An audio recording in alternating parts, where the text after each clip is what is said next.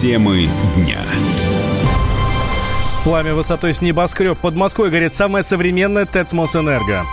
Официально подтвердили, в Москве задержан зам главы пенсионного фонда. И людей пускать нельзя. Чернобыльцы выступили против открытия запретной зоны. Все подробности далее. Здравствуйте, вы слушаете радио «Комсомольская правда». Меня зовут Валентин Алфимов. Мы с вами говорим на главные темы дня. Площадь пожара в Мытищах увеличилась. Огнем охвачено почти тысяча квадратных метров на участке газопровода возле ТЭЦ. Северная. А в небе над а, столицей продолжает кружить пожарная авиация, тушит пожар. А, по сообщениям медиков, пострадали 7 человек. За помощью обратились шестеро. У всех отравление продуктами горения и ожоги. На прямой связи сейчас со студией корреспондент корреспондент «Комсомольской правды» Анастасия Варданян. Настя, здравствуй. Что сейчас происходит? Последние новости. Да, добрый день. Добрый день. Буквально несколько минут назад пожарные сообщили о том, что вот тот самый факел высотой с небоскреб, о котором ты говорил, его удалось потушить. Но, естественно, на месте продолжают работать пожарные. А на данный момент а, сообщений о погибших, о жертвах нет. Но, естественно, мы понимаем, что а, полностью мы можем всех успокоить только после того, как будет обследована территория, и это произойдет после полной локализации возгорания. А, что известно с, про электричество, а, про движение? А, будет ли свет? Пустят ли, откроют ну, ли вот дороги рядом? Свет будет, никаких опасностей для населения нет. Используются резервные источники, кроме того, увеличенные мощности других ТЭЦ. Могут возникнуть небольшие проблемы с горячей водой, но их тоже обещают очень быстро устранить. А что касаемо автомобильного движения, то по-прежнему в районе ЧП дороги перекрыты, поэтому, а, дорогие наши слушатели, если вы сейчас отправляетесь в сторону Мутищ, то заранее будьте готовы к пробкам и планируйте маршрут следования. Да, ну и самое главное, что эта станция стоит э, на МКАДе, э, соответственно, на МКАДе тоже движение практически парализовано. Оно и так там тяжело, а здесь э, еще и такой крупный э, пожар, так что будьте внимательны. Настя, спасибо большое. Анастасия Варданян, корреспондент «Комсомольской правды», была с нами на связи. А, по словам источника в экстренных службах, при, возгоря... при возгорании аварийно отключился один из энергоблоков. Энергетики исключили возможность блэкаута из-за пожара. Это хорошие новости. Вот по словам директора Фонда энергетического развития Сергея Пикина, перебоев с электричеством не будет. Совершенно не может, потому что ситуация 2005 года была связана с аварией на подстанции, то есть на сетевой инфраструктуре, причем крупнейшей распределительной подстанции Чагина, как вы помните. И отсюда как раз пошли проблемы э, дальше с распространением этой аварии от а, аварийного отключения оборудования и так далее. И возник вот, по сути, блокаут. Сейчас же мы видим просто единичный источник электроэнергии. Это не сетевой комплекс, который отвечает за распределение энергии. Поэтому он легко замещается другими мощностями. А самое главное, а, Москва находится э, в кольце энергетическом, которое позволяет в случае выпадения одного из элементов быстро, моментально переключаться на другие источники. Поэтому проблем с электроснабжением, кстати, аварии не возникло и не возникнет. Как информировал Минэнерго, вспыхнуть могла цистерна с маслом. Сначала площадь возгорания оценивалась в 200 квадратных метров, но позже вот выросла в 5 раз. Очевидец Ирина Дмитриева рассказала нам, как все было приехала домой, услышала какой-то хлопок, не очень сильный, но как бы судя по тому, что недалеко МКАД, такое бывает. Вот. И потом через минут пять э, выглянула в окно, а не заметить было невозможно. Оглом, огромное пламя э, со стороны области, то есть с другой стороны МКАДа, э, наблюдалось. Оно, то есть там какие-то порывы были, то выше, то ниже становилось.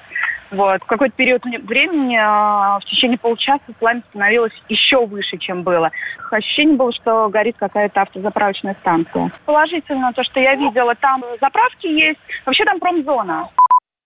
А Мытищинская ТЭЦ-27, называют ее Северная, введена в эксплуатацию в 1992 году. Суммарная мощность станции 1060 мегаватт. Пользуется в основном, э, ну, основное пользование э, топлива, которое используется на станции, это природный газ, резервное э, топливо, соответственно, это дизель.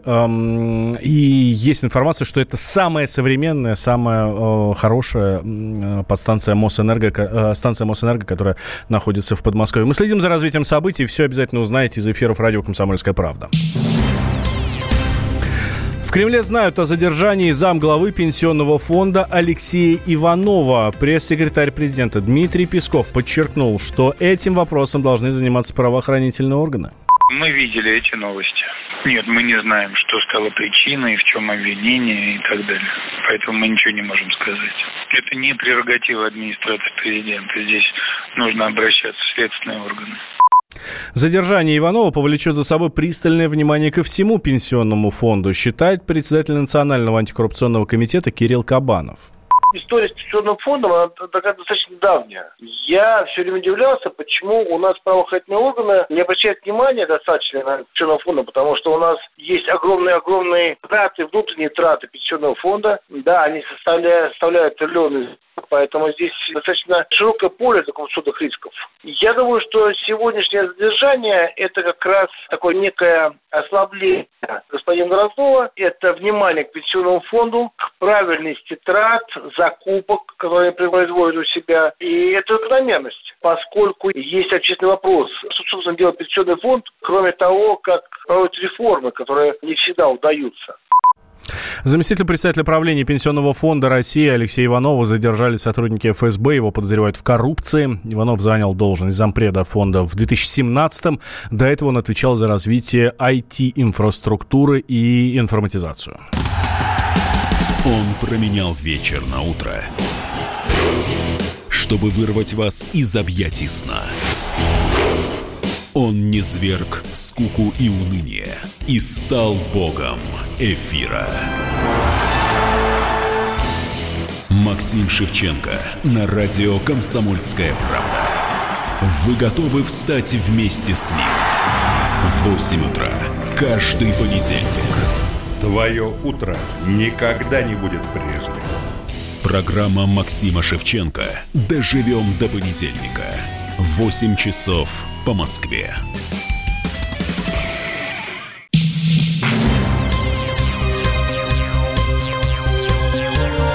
Темы дня.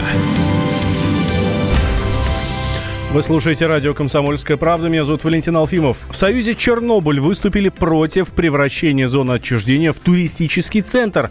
Как рассказал президент организации, один из ликвидаторов Чернобыльской катастрофы Вячеслав Гришин, решение Зеленского безнравственное вызывает недоумение прежде чем принимать решение, общество должно знать, насколько опасно или безопасно сегодня нахождение в 30-километровой зоне вокруг Чернобыльской АЭС и в Припяти. Для этого мы полагали бы объективное мнение не самой украинской власти, а именно международной независимой комиссии с участием общественно-экологических организаций, которые провели определенные исследования, и тогда после опубликования данной информации можно было говорить относительно дальнейшей судьбы судьбы зоны. И полагаю, что эксплуатация зоны в случае безопасного, мне кажется, не с туризма должна начинаться. Еще более трех миллионов людей проживает в загрязненных территориях Украины, России, Белоруссии. Более 300 тысяч оставшихся в живых ликвидаторов сегодня считают данное решение безнравственным. Чернобыльская авария – это не только техногенная катастрофа, а это еще и гуманитарная катастрофа. Я полагаю, что одной из причин является то, что Зеленский и его команда достаточно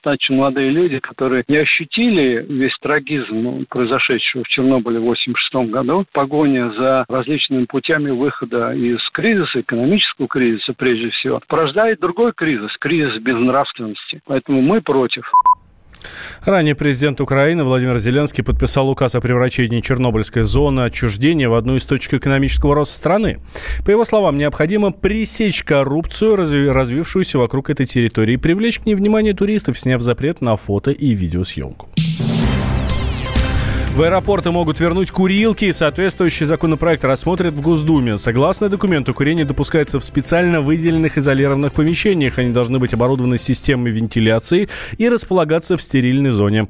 Как рассказал автор законопроекта депутат Госдумы Сергей Боярский, закон направлен исключительно на защиту граждан от табачного дыма. Законопроект, который у нас действует уже более пяти лет, 15-й федеральный закон о защите граждан от табачного дыма, я считаю одним из самых удачных. Мы на правильном пути. Очень хорошо, что мы не курим больше в барах, в ресторанах, в офисах и в общественных пространствах. Но те зоны, которые я отмечаю, это чистые зоны авиаузлов, попав куда, вы не можете их уже покинуть, не аннулировав посадочный талон и не изъяв багаж. Там ситуация обратная. Там этот закон провоцирует курильщиков курить в неположенных местах, попросту говоря, в туалет. У нас все туалеты в крупных аэропортах прокурены, и женские, и мужские комнаты матери и ребенка. Курильщики собираются там. Задержка рейса, длительный транзит вынуждает их нарушать закон. Поэтому эта поправка лишь улучшает наш федеральный закон о защите граждан табачного дыма с тем, чтобы вернуть чистый воздух в общественные пространства, чтобы люди не курящие не испытывали неудобств. Туда в туалетах, естественно, ходят и дети, беременные женщины. Никому в голову не придет в курительную кабину специально оборудовать взять с собой ребенка. Однако в туалет с ребенком придется пойти, особенно если задержка рейса или длительная пересадка. Так что я не понимаю, почему Минздрав видит в этом моем законопроекте какую-то угрозу. Я, наоборот, союзник для них в борьбе за чистый воздух. Минздрав в очередной раз выступил против данной инициативы. Недовольные общественники, возвращение курилок – это очередной шаг со стороны табачных лоббистов, которых, которые необходимо блокировать на законодательном уровне, считает руководитель проекта «Трезвая Россия» и член общественной палаты Султан Хамзаев правильно ли это с точки зрения тех воспитательных функций, которые мы направляем в общество, говоря о том, что нужно более бережно и внимательно относиться к собственному здоровью? Конечно же, нет возврат курилок в аэропорты ни к чему хорошему не приведет. Это первое. Второе. Неужели нас столько нарушают, что необходимо вернуть эти курилки в аэропорты? Нет, конечно, нет такого процента глобальных нарушений. Просто есть отдельно маленькая социальная группа, которая нарушает, и никто просто не следит за тем, чтобы это делали более грамотно. Когда вы выходите из аэропорта, кто-нибудь стоит всегда около двери и курит. Аэропорт – это большая инфраструктура, это большая команда специалистов. Неужели нету там людей, которые могут попросить их отойти отойти от двери и оборудовать эти же пространства, как это сделано в многих странах, немного вдали от аэропорта, а не внутри аэропорта. Некоторые люди могут сказать, что есть те, кто находится в транзитной зоне. И здесь тоже они будут, наверное, немножко правы, говоря о том, что да, такая категория людей есть, но мы живем в 21 веке, и есть разного рода никотиновые пластырь или многие другие действия. В этом плане важно, чтобы мы не шли по технологии шаг вперед-два назад, как это происходит сейчас, а отстаивали именно повестку с точки зрения защиты здоровья наших граждан. Курительные комнаты попали под запрет в 2013 году после принятия антитабачного закона. Комсомольская правда представляет. Как тебя зовут? Давид Шнейдров Давид. Почему тебя назвали Давидом? Мама говорила, что звезда родилась. Давид, мы делаем тебе предложение, от которого невозможно отказаться. Синяя или красная таблетка? Я возьму большой куш. Окей, тогда ты пустишься во все тяжкие. Мы всегда платим долги.